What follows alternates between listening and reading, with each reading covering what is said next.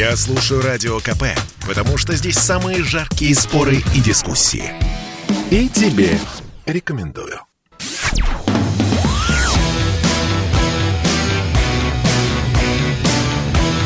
«Война и мир» – программа, которая останавливает войны и добивается мира во всем мире.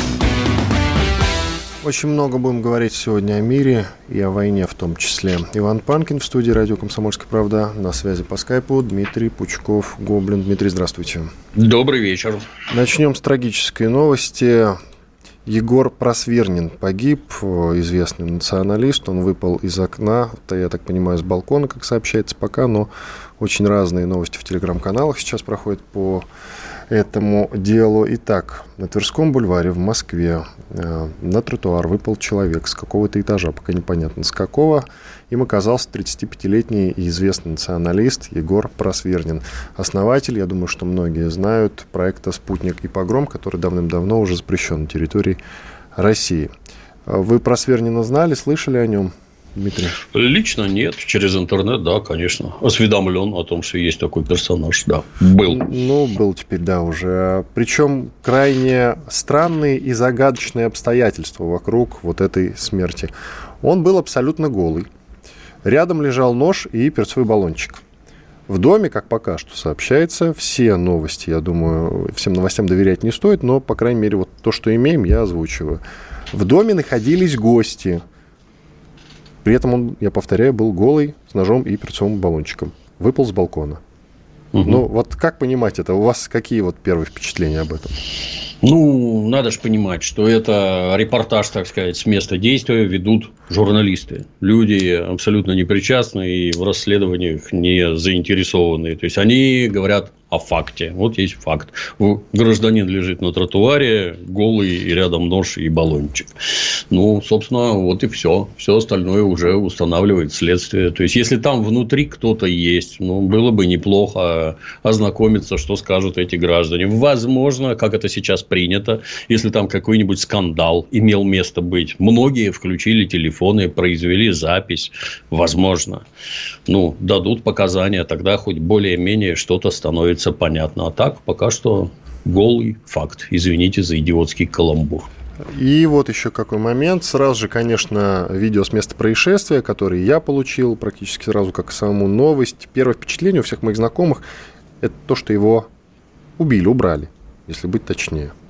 Ну, тут, извините, перебью, Иван, ну вот по части убрали как-то громко слишком звучит. Возможно, громко, возможно, но в то же время с чем вот э, такая версия, такая версия связывается с относительно недавно, ну сколько, год назад, да, год прошел, сколько там, плюс-минус э, с смерти тоже известного националиста Тесака, слышали о таком, я думаю, тоже, который при очень странных обстоятельствах покончил с жизнью в, ну, за решеткой он находился в тот момент. Угу. При том, что очевидно, что его пытали, как сообщают многие. Ну, и вот э, Просверлин был его соратником и, насколько я понимаю, ближайшим другом. Поэтому возникает такая версия, в том числе, конечно же. Вот поэтому я ее здесь озвучу. Она, она, конечно, не подтверждена никакими фактами, но, то, но тот факт, что он был абсолютно голый, еще раз извините, и с ножом и перцовым баллончиком, в доме были гости, но это довольно странно все, согласитесь. Ну, если мы про версии говорим, то, например, имеет место быть версия сразу употребление веселящих напитков и бодрящих веществ. Надо для начала взять кровь на анализ. Что ему там могло под воздействием веществ привидеться, для чего он разделся до гола и зачем выпрыгнул с балкона, угадать невозможно. И это только следствие покажет. Граждане, которые э, говорят про убийство Марцинкевича, ну, как-то с моей точки зрения, как бывшего сотрудника, ну, это как минимум странно никаким сотрудникам не надо, чтобы у них внутри учреждения в отдельной камере кого-то там убивали, за это надо будет отвечать. Удавиться мог, да, безобразное, халатное отношение к исполнению своих обязанностей тоже да. Как говорится, не след... всегда следует помнить о предсказуемости тупизны. Не надо ничего изобретать. Граждане сами с собой вытворяют такое, что хоть стой, хоть падай. Что там за компания была? Кто эти люди? Были ли у него с ними какие-то конфликты? Что они там употребляли, о чем говорили. Вот это интересно. Да. Я это версию категорически не отвергаю. Может быть, что угодно. Но как-то обычно все это к серой мрачной бытовухе всегда скатывается. И тут же тоже надо добавить и такой момент, что все, кто знает про Свирнина или помнит его еще по спутнику и погрому, я повторюсь, что запрещенному в России, его представляют себе таким пышнотелым гражданином. Он давно похудел и, насколько я понимаю, уже был под глубоким зожем, то есть э, вел довольно приличный образ жизни, не такой, как раньше. Похудел, кстати, очень сильно. Поэтому употребление тут вот тоже как-то не вяжется у меня, по крайней мере. Ну, Хотя я тоже не отрицаю. Тоже есть, не Такие, есть такие смешные картинки. Тебе, тебе не удастся похудеть на 10 килограмм или там на 30 килограмм. И тут же известное растение из Южной Америки говорит, ну, сейчас посмотрим, удастся или нет. ЗОЖ – это борьба, так сказать, с избыточным весом. Ну, я на всякий случай гражданам напомню, что мозг, он тоже состоит из жира. И когда вы избавляетесь от жировых отложений, организм в том числе избавляется и от мозгов. Это может печально отразиться на психическом состоянии. Ну, вы о своем отношении к просвирну не сказали. Есть э, что добавить? Резко отрицательное. То есть, лично я с ним не знаком, никогда, слава богу, не видел. А читая тексты, ну, резко отрицательное. Я, меня интернационалистом воспитывали. Я нацистов никаких не перевариваю. Ни русских, ни нерусских. Любой нацизм для России – это смерть. Собственно, этот человек этим и занимался. А в чем в данном смысле э, разница между нацизмом и национализмом? Все-таки Ни называют его националистом именно. Да, русским на здоровье. На здоровье. Называть могут как угодно. Я личный опыт, так сказать, общения с национализмом там, со времен советской армии, как только объявляется пара гражданин какой-нибудь озабоченной национальности, вот их весь национализм всегда сводится ровно к одному. Мы лучше, чем вы. Вот если ты русский, а мы условные не русские, так вот мы не русские лучше, чем ты русский. Почему? Потому что лучше. Сейчас получишь по роже, заткнись, и на этом все заканчивается. Ничего хорошего в национализме нет ни в каком. В нашей многонациональной, многонациональной стране это верная смерть стране как таковой. Когда одни начинают рассказывать лучше другим, что они лучше. Просто потому, что вот они правильной национальности, а вы нет. Расизм – это то же самое, ну, только по цвету кожи. Вот я белый, а значит, лучше всех смуглых. Глупость, полная глупость. Так, ну вот политик уже, Роман Юниман, и, насколько я понимаю, соратник Просвернина сообщил о том, что это не убийство. А, и подтвердила жена. Подтвердила жена, он сказал, что я ей звонил, она подтвердила. Но, тем не менее, будем ждать новостей, будут какие-то обновления, и обязательно будем эти обновления вам, друзья, сообщать по делу о смерти Просвернина. Так, идем дальше. Хороших новостей, предупреждаю, друзья, сегодня немного. Может, Приближаемся вообще... к Новому году. Приближаемся к Новому году. Вообще перед Новым годом обычно новостей, как правило, нет. Вот как новостник говорю. Они как бы отсутствуют вообще. Идем по инерции. А тут, видите, сколько сразу всего.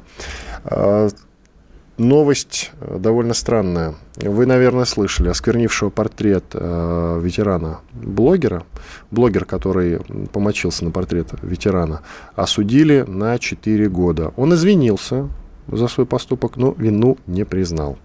Вообще, что думаете об этом деле? Не многовато или, может, 15 сутками обошлись бы все-таки? Да, для меня как-то странно. То есть, поступок, безусловно, гнусный. Правда, общий но... режим, я уточню, 4 года колонии общего режима. Продолжите. Ну, как-то я не знаю. Было бы неплохо изучить, чем молодой человек по жизни занимался, как себя вел и что это вообще такое. Возможно, молодой человек принял алкоголя излишнюю, так сказать, дозу и не соображал, что делает. Это его никак не оправдывает, но если он по жизни зарекомендован сам собой, коллективом, в котором там учится, возможно, работает. Надо ознакомиться, что думают о нем, так сказать, родные, близкие и коллеги ну, он совершил, так сказать, длительный подход и ряд других поступков, которые заслуживают вот такого наказания. Может, как-то это пожурить, может, действительно 15 суток, может, исправительные работы, может, там какое-нибудь публичное покаяние, знаете, у нас граждане совершают гораздо более тяжелые проступки, а получают сильно меньше. То есть, это какая-то показательная расправа, выглядит именно так. Ну, на мой взгляд, неправильно. Категорически неправильно. Ну, а в целом, что на него набросились-то? Я понимаю, знаете, в нашем опять извините, я все про свое. А в нашем советском детстве, если бы некий персонаж среди нас попробовал помочиться на, не знаю, там какой-то плакат про Великую Отечественную, на портрет ветерана, то ему бы сверстники морду начистили, а здесь нет. Так может, это дело-то в воспитании этих самых детей, а не в том, что их надо карать. Может, их воспитывать надо как следует, чтобы подобные мысли в голову не приходили.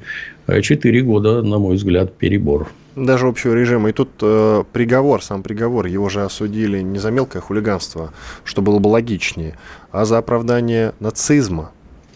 30 секунд у нас. Я думаю, что Это... в следующей части уже об этом поговорим. Тоже есть смысл подробнее, потому что вот статья какая взбрела в голову следователям там, и судье, такое они ему и привинтили, что тоже, на мой взгляд, довольно странно. Друзья, вы что думаете, можете нам писать. Общий чат для сообщений работает через WhatsApp, Viber, SMS, сообщения, Telegram на номер плюс 7 967 200 ровно 9702. Самые интересные сообщения я прочту в эфире. Иван Панкин и Дмитрий Пучков-Гоблин с вами.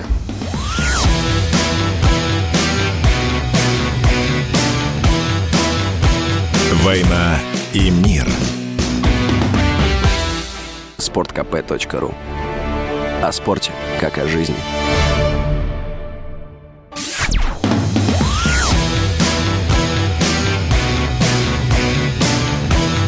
«Война и мир». Программа, которая останавливает войны и добивается мира во всем мире.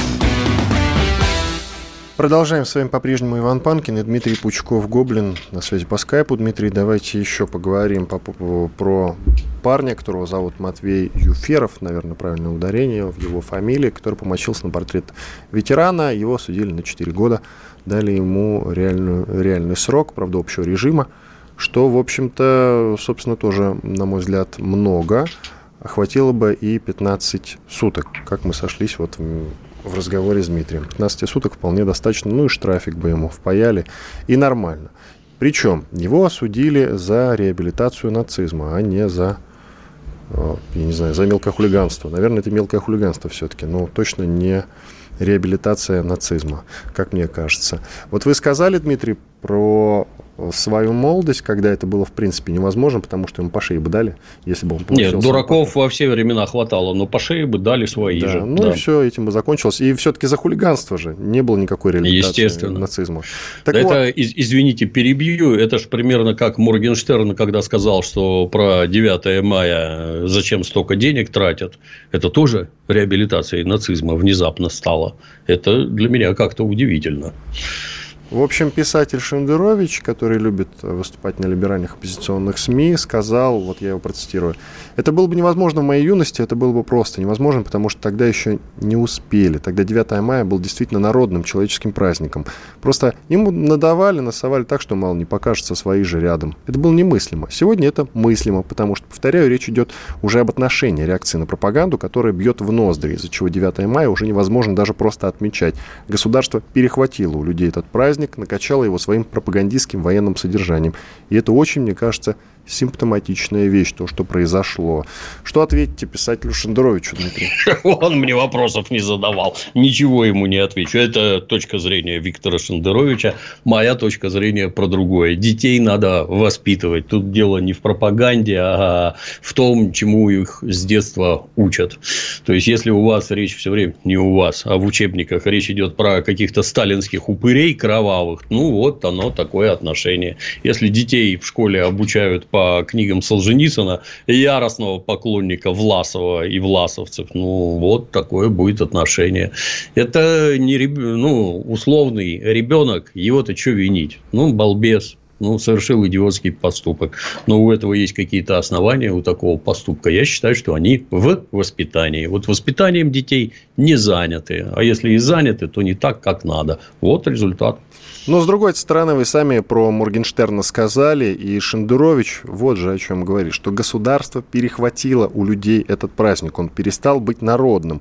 Из-за чего молодые люди, типа вот этого Еферова и Моргенштерна, говорят, что больше гордиться нечем, и в том числе мочится на портрет ветерана. Так, может ну, быть, как... как-то перезагрузить само отношение к а, празднику или, или что? Как как-то странно. Ну, лично для меня он не перестал быть тем самым 9 мая, который я с детства знаю. Какая разница? И при советской власти государство тоже прилагало немалые усилия к пропаганде, показу по телевизору, организацию мероприятий и всякое такое. На мой взгляд, это самый вообще светлый праздник был. У нас вообще три праздника было. 9 мая – самый главный. Новый год и 7 ноября. Все вот три такие яркие, красочные. Ни один не вызывал ничего отрицательного. Как раз наоборот, все хорошо. Ну, нет. Мне кажется, что тут с пропагандой, наверное, переборщили. Не в ту сторону. Ну, а с чем вы связываете такое негативное у молодежи отношение? Ну, это же празднику? подросток. Подросток все отрицает. Абсолютно все. Это его естественное подростковое состояние. Ну, нет рядом взрослых, которые являлись бы для него ориентиром и авторитетом к мнению которых он бы, наверное, прислушивался. Государственная пропаганда таких вопросов не решает. Это взрослые рядом должны воспитывать. Ну хорошо, а общие какие-то у вас есть э, рецепты к тому, как решать этот вопрос? Ну, кроме простого, воспитывайте своих детей – еще есть какие-то варианты? Ну, воспитывать и школа должна в том числе. Я повторюсь, если в школе дети читают Солженицына, то других результатов не ждите. Будет вот так и дальше еще хуже. Ну что ж, вы про блогера Юрия Хованского э, слышали? Вы знаете такого персонажа? Ну, точно так же, как и про, про Свернина. То есть, в интернетах наблюдал, да. А, вы должны тогда знать, что с лета он находится за решеткой да, в СИЗО. Конечно, да. За то, что да. спел песенку про Нортост во время закрытого стрима с какими-то там, по-моему, нациками. Вот, типа про Свернина, что-то такое. Потом кто-то перезалил эту песенку в 2020 уже году, и на нее обратило внимание спустя некоторое время следствие. К нему пришли люди в масках домой и положили на пол как особо опасного преступника. С тех пор он находится в СИЗО. А, путем давления со стороны его коллег, наверное, путем давления или совершенно внезапно, хотя могли бы и впаять срок, у нас это могут, но тем не менее, вот новость, следствие внимание, следствие потребовало изменить меру пресечения блогеру Хованскому. В этой связи возникает вопрос. Я, кстати, рад, потому что по мне так нечего ему находиться э, за решеткой. Он персонаж довольно странный, но тем не менее он вряд ли оправдывал терроризм. Вряд ли его можно обвинять именно в оправдании терроризма. На мой взгляд, это довольно странно. Но, тем не менее, тут же вот что сработало. Именно давление со стороны коллег, как мне кажется. Или это просто показательное дело, что собирались дать много, но вот подержали с лета в СИЗО и теперь отпускают. Что вы видите в этом прецеденте? Ну, персонаж это омерзительный, то есть любой, кому интересно, включите любой ролик, не агары мата, похабщины какой-то, осквернение всего, чего только можно, начиная от истории родной страны и кончая человеческими отношениями. То есть, если, как говорят, он там эти паскудные песни свои распевал в 2012 году или каком, о, вопрос номер один. А, а почему им тогда не занимались? Если это оправдание терроризма.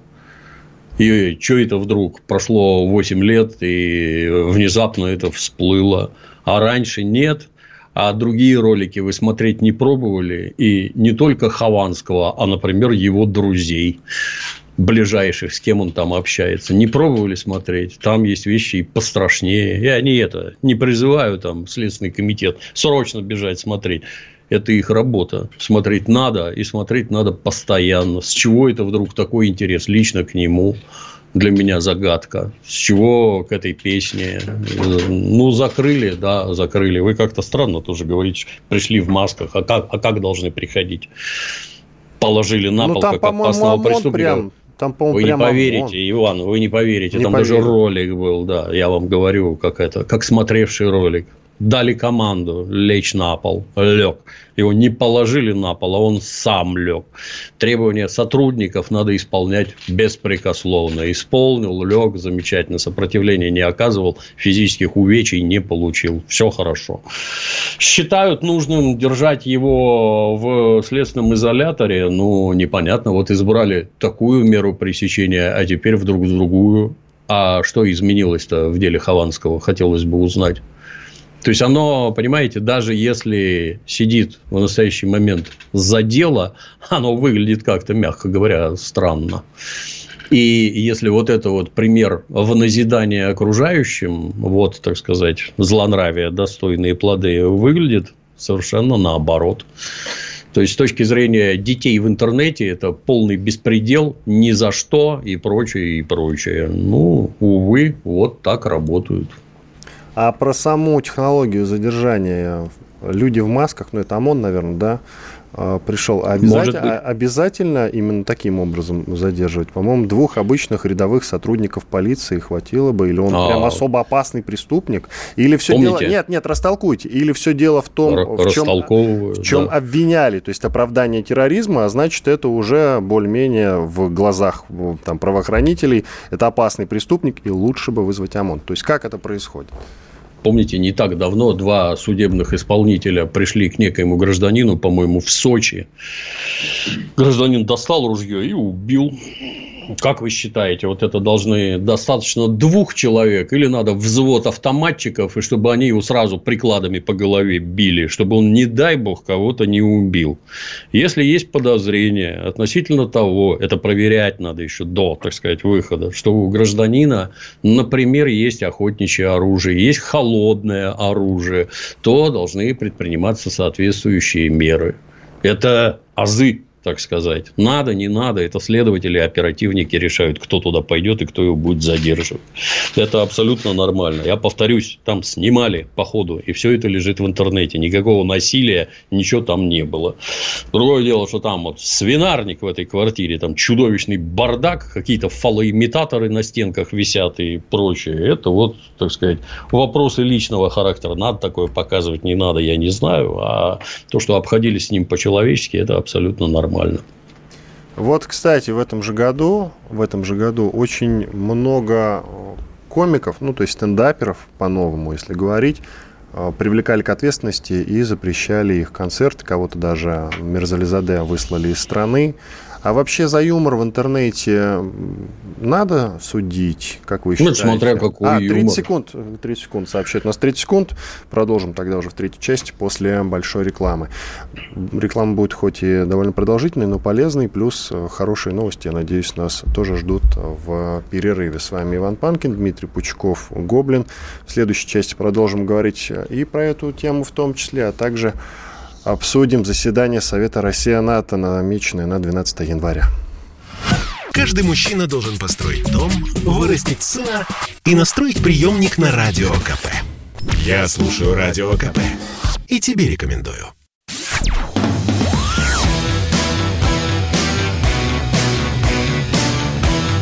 «Война и мир». Программа, которая останавливает войны и добивается мира во всем мире. Иван Панкин и Дмитрий Пучков-Гоблин. Продолжаем. Дмитрий, начали мы говорить с вами про то, что прижимают комиков в этом году. Это довольно заметно. Многих, одного как минимум, выслали. И драка Мерзали Заде за неуместные шутки довольно-таки, ну, неуместные по мнению властей, не по мнению всех, насколько я могу судить. Ну и у многих комиков э, отменяли концерты тоже за какие-то шутки. Но сатира, как мне кажется, сатира, она же не может быть удобной. И удобная сатира не может быть смешной. Что скажете? Это, знаете, как анекдоты про евреев. если сидим в компании с еврейскими пацанами и девчонками, лично я не буду про них рассказывать анекдоты. Если они сами начнут рассказывать, я, возможно, возможно, поддержу. Если нет, я никогда рассказывать не буду. Потому что мало ли кто как относится к своей национальности, кому это там нравится, не нравится. Вот, понимаете, вот э, как его... Э, Мирзализаде. Да, и вот паренек угу. пошутил. На мой взгляд, ну, шутка и шутка. Ничего такого. А масса граждан оскорбилась натурально, потому что ты там русских приписываешь им известную, так сказать, субстанцию, еще чего-то там. Они считают, что это оскорбительно, ну и, в общем-то, имеют право. Поэтому, с точки зрения комиков, ну, тут это, я бы так сказал, вы знаете, то, что стали обращать внимание на интернет, в конце концов, и это говорит о том, что интернет повзрослел и дорос до полноценного средства массовой информации. Если раньше это была какая-то дурацкая площадка, на которой бесконтрольно резвился молодняк, то теперь, оказывается, нет, это не так. Ну и что комикам сказать? Повышайте уровень юмора тонкости придавайте. Не надо там сравнение с фекалиями, матерная брань и прочее, и прочее. Это как-то низко и говорит о низком интеллектуальном уровне исполнителя. Вот у нас был Советский Союз, где непрерывно все шутили, непрерывно все острили, море анекдотов, культура политического юмора была настолько чудовищно высока, что сейчас даже и не приснится. Вот, как-то так. А в связи с чем на это стало действительно обращать внимание власть? Только ли потому, что интернет повзрослел? Вот стендап-комик да. Руслан Белый. Вы вообще когда-нибудь слышали про этого комика? Такого, наверное, вот, нет. А он довольно известный комик. И вот сейчас у него по, как ему кажется, по закулисному запрету властей ему отменяют концерты странным образом. И я вот думаю, да кому он нафиг упал? Но тем не менее отменяют же. Вот зачем ну, это властям? Ведь запреты ну, порождают двойной интерес, известно же. Ну, причины могут быть разные. То есть, э, например, гражданин хочет привлечь к себе внимание и говорит, что его запрещают. А может, на него просто билеты не продаются. Может. Ну, вы же согласны, да? Версия это имеет право жить. Версия имеет е- право жить, да. Е- если, например, если, например, как когда-то э, Андрей Вадимович Макаревич сказал, что там государство что-то запрещает его выступление, мне вот он там сморозил что-то, а я вот, например, владелец или директор некоего зала. Вот придет талантливый исполнитель у меня на сцене выступать, а туда прибегут недовольные граждане, например, с баллончиком какого-нибудь газа. И как только начнется выступление, полный зал народа, они возьмут, разбрызгают там что-нибудь, люди ломанутся на выход и кого-нибудь затопчут в проходах. Так бывает. А отвечать за все буду я. Вопрос, мне это надо или не надо? Если это казенное заведение, то там вообще, понятно, тебя не пустят. Если частное, то могут возникнуть различные проблемы с безопасностью, и тебя опять не пустят.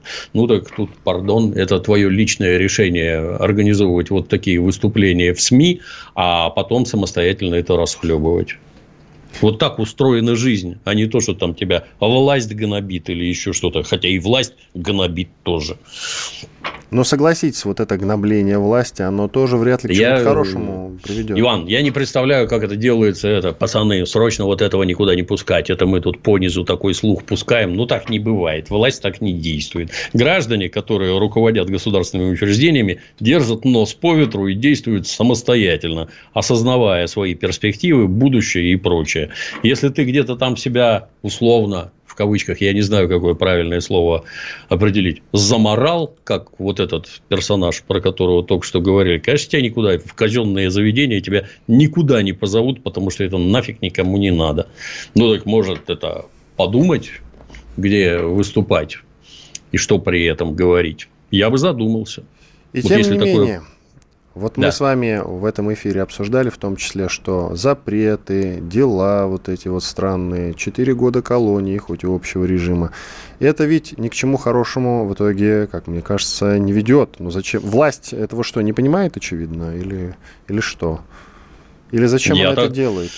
Я так думаю, ну, вы как-то это, власть, она ж не она, ну, какое-то ну, там, ну, там единое... да, какое-то единое абстрактное. существо, да. Ну вот, поручили гражданам-следователям заняться вот таким-то персонажем. А граждане-следователи в силу своего разумения, умения, понимания юридической практики сделали вот так. Правильно ли это? С моей точки зрения, нет. Возымеет ли это тот эффект, который хотелось бы? На мой взгляд, нет. Вот достаточно было бы там 15 суток публичного покаяния, извинений и все такое. И этого, на мой взгляд, достаточно. А так, нет, это нехорошо. Но российская власть, она всю жизнь этим характеризуется полной непредсказуемостью и жестокостью воздействия во все века на протяжении всей истории. Ну что ж, идем дальше. Правительство не поддержало проект о репатриации в Россию соотечественников. То есть, вот этот вот довольно громкий, в этом году, по крайней мере, он шумел, закон о репатриации соотечественников, он пока что не проходит. Пока что правительственная комиссия по, закону, по законотворческой деятельности подготовила отрицательный отзыв на этот самый проект закона. А, этим законом занимается Константин Затулин, а, первый зампредседателя Комитета Госдумы по делам СНГ. Он был у нас в эфире на сайте radiokp.ru. Друзья, вы можете найти разговор с ним и послушать этот обстоятельный разговор. А пока с Дмитрием его обсудим, в том числе. Дмитрий, как считаете, вот этот закон, он вообще необходим? Да. То есть, когда, например, президент Российской Федерации говорит о том, что развал Советского Союза – это величайшая геополитическая катастрофа, и о том, что 25 миллионов русских осталось за кордоном, и о том, что мы самый разделенный в Европе народ, хотелось бы как-то это позаботиться о соотечественниках. Россия, она мать или не мать? Она обязана принимать своих сыновей и дочерей или она создает максимальные условия благоприятствования пацанам из э, Узбекистана, Киргизии. Как-то это. У нас много народу или мало? Мы боремся за повышение рождаемости? Или может вот хотя бы 10 миллионов из-за кордона у нас приветить взрослых, готовых, трудоспособных, умелых, желающих трудиться. Я считаю, что надо всеми силами затягивать соотечественников, которые хотят жить у нас всеми силами. Вот, например, как в Соединенных Штатах устроено. Многие хотят мигрировать в Соединенные Штаты, а Соединенные Штаты рассказывают о правах человека, о свободе передвижения, но выдвигают рогатки и препоны разнообразные. Мы пустим только людей, например, с высшим образованием, желательно докторов наук, которые Соединенным Штатам могут принести серьезную пользу. Ну, вот такая у них ситуация. А у нас что? Кого мы хотим у себя видеть? Безграмотных людей из Средней Азии, которые выполняют черные работы на стройках, бесправных абсолютно, угнетаемых, кидаемых там и всякое такое. Или нормально образованных русских людей, которые приедут и будут приносить пользу России. И я так думаю, что их наоборот заманивать надо сюда изо всех сил, чтобы и народу было больше, и квалифицированного народу больше, и рабочих рук, и чтобы новых детей рожали. Но ведь непонятно, почему заворачивают этот проект. Мне тоже есть, непонятно. У вас есть какие-то мысли по этому я, Я не знаком. Может, там формулировки какие-то странные. Я другое скажу, что у меня есть масса знакомых русских, не русских, которые хотят получить и получают российское гражданство. Там с таким сопряжено количеством, опять-таки, припонов и рогаток, что местами только руками развести. Это знаете, вот как нас, мы с вами пойдем сдавать экзамены по русскому языку, а нам с вами скажут, что недостаточные у нас знания русского языка. Это вот в прямом смысле вот так и происходит. Что-то вы как не похоже, что русский язык у вас родной. Вы в своем уме вообще. Как можно на основании этого отказывать гражданам в получении российского гражданства, если они русские и хотят жить в России? Очень странно там все. При мне один из людей, который тоже не может доказать, что он русский, хотя русским является, даже пошутил, что проще ему э, стать гражданином Израиля чем так точно. Да. чем гражданином России. Причем, причем э, Израиль довольно жесткое государство само по себе. Мне сообщают, что осталась у нас минута, минута, минута, минута, и есть смысл начать разговор, по крайней мере, про грядущее заседание, то бишь встречу российской делегации с делегацией Альянса НАТО. Ну, там лично, насколько я понимаю, Владимир Путин будет присутствовать и сам глава этого альянса Йенс Столпен, Столтенберг. На 12 января предварительно по заявлению пресс-службы этого самого альянса, а, намечена эта самая встреча. Ну, у нас секунд 40 до конца, даже уже 30. Тогда переносим этот разговор замечательный в следующую уже часть. Э, я думаю, что он довольно сложно получится. Если не договорятся, с учетом того ультиматума, который не так давно, накануне, российский МИД э, выдвинул как раз в отношении США и этого самого альянса НАТО, то, я думаю, нас, вероятно, ждут какие-то события на востоке Украины. Иван Панкин, Дмитрий Пучков, Гоблин с вами. Оставайтесь на радио «Комсомольская правда».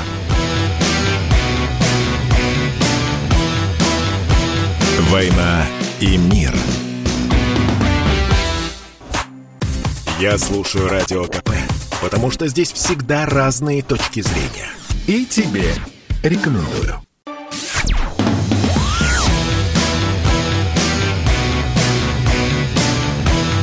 «Война и мир». Программа, которая останавливает войны и добивается мира во всем мире. Иван Панкин и Дмитрий Пучков-Гоблин. Мы уже заявили тему, которая, которой и которую будем обсуждать в ближайшие несколько минут. Это предложение НАТО встретиться. Э, Йенс Столтенберг встретится с Владимиром Путиным, насколько я понимаю, совсем скоро. 12 января пока что называется дата. Я думаю, что она вполне реальная. Плюс-минус один день. Встретиться, скорее всего, либо в Швейцарии, либо в, э, непосредственно в Брюсселе но, скорее всего, все-таки в Швейцарии. Швейцария предлагает, это нейтральная площадка, а не Брюссель.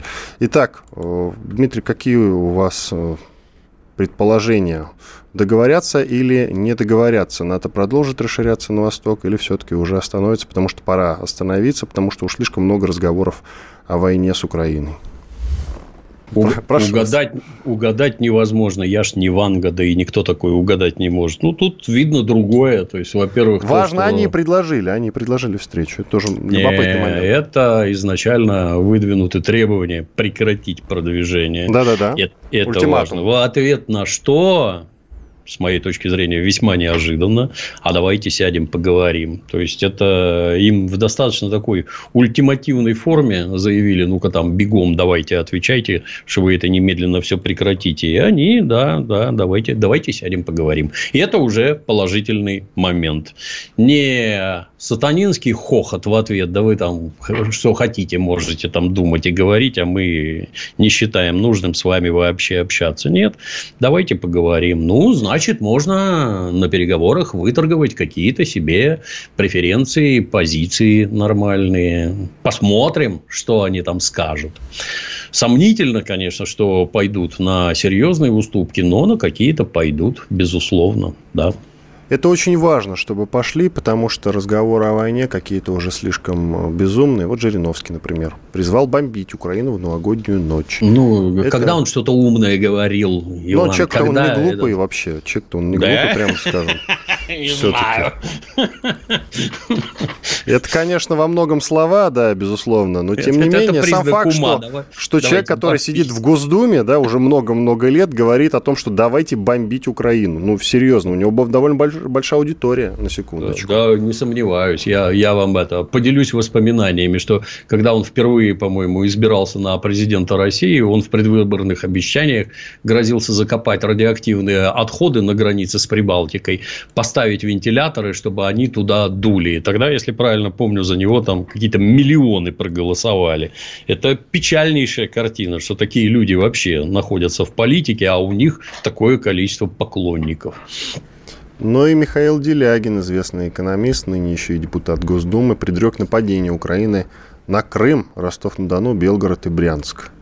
Ну, тут как-то, на мой взгляд, Михаил погорячился. Вот, где российской армии нет, на Донбассе, например, там они ведут активные боевые действия. Стреляют по мирным жителям из гаубиц, там у них все нормально. Я что-то ни разу не слышал, чтобы они по Крыму стреляли, где действительно есть российская армия, потому что можно получить обратно по шапке. Ну, и даже чисто, так сказать, из совсем уж примитивных соображений. А как там через перешеек наступать-то, где их можно зажать со всех сторон, долбить с воды, с воздуха, с земли, как-то, на мой взгляд, это несерьезное предположение. У нас с вами вообще интересный пассианс получается. Я вам карту, вы ее бьете. Ну вот еще одна. Глава Чечни Рамзан Кадыров заявил, что если украинский президент Зеленский продолжит проводить антироссийскую политику, то Украину необходимо будет присоединить к России. Он говорит, украинцы наш народ, это наша территория, это мое мнение. Наш территория, это мое мнение. Вот.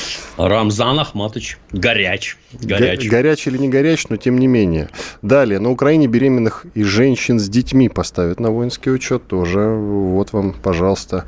Значит, так или иначе к войне готовятся. Я, понимаете, я же с тревогой об этом говорю. Я же тревога. Это безусловно. Я, я не иронизирую. сказал.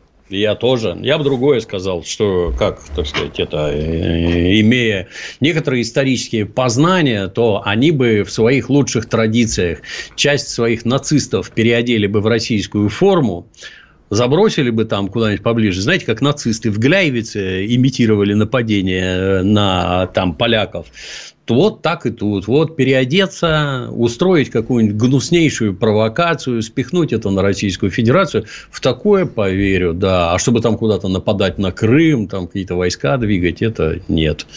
Война, она же не только это стрелять из пушки, это же надо снабжение, это нужны подкрепления, еда, боеприпасы, логистика. Это все очень сложно, а у них таких возможностей просто нет. Ну, у нас осталось меньше минуты, значительно меньше минуты. И вот последняя новость новость из этой категории. На Украине объяснили невозможность войны характером Путина. Бывший глава Министерства иностранных дел Украины Климкин заявил, Путин не рискнет воевать с Украиной. У вас 30 секунд.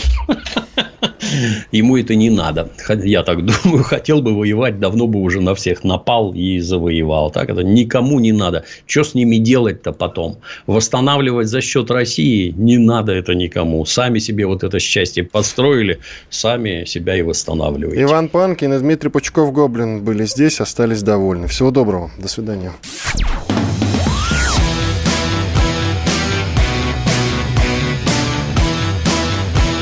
«Война и мир».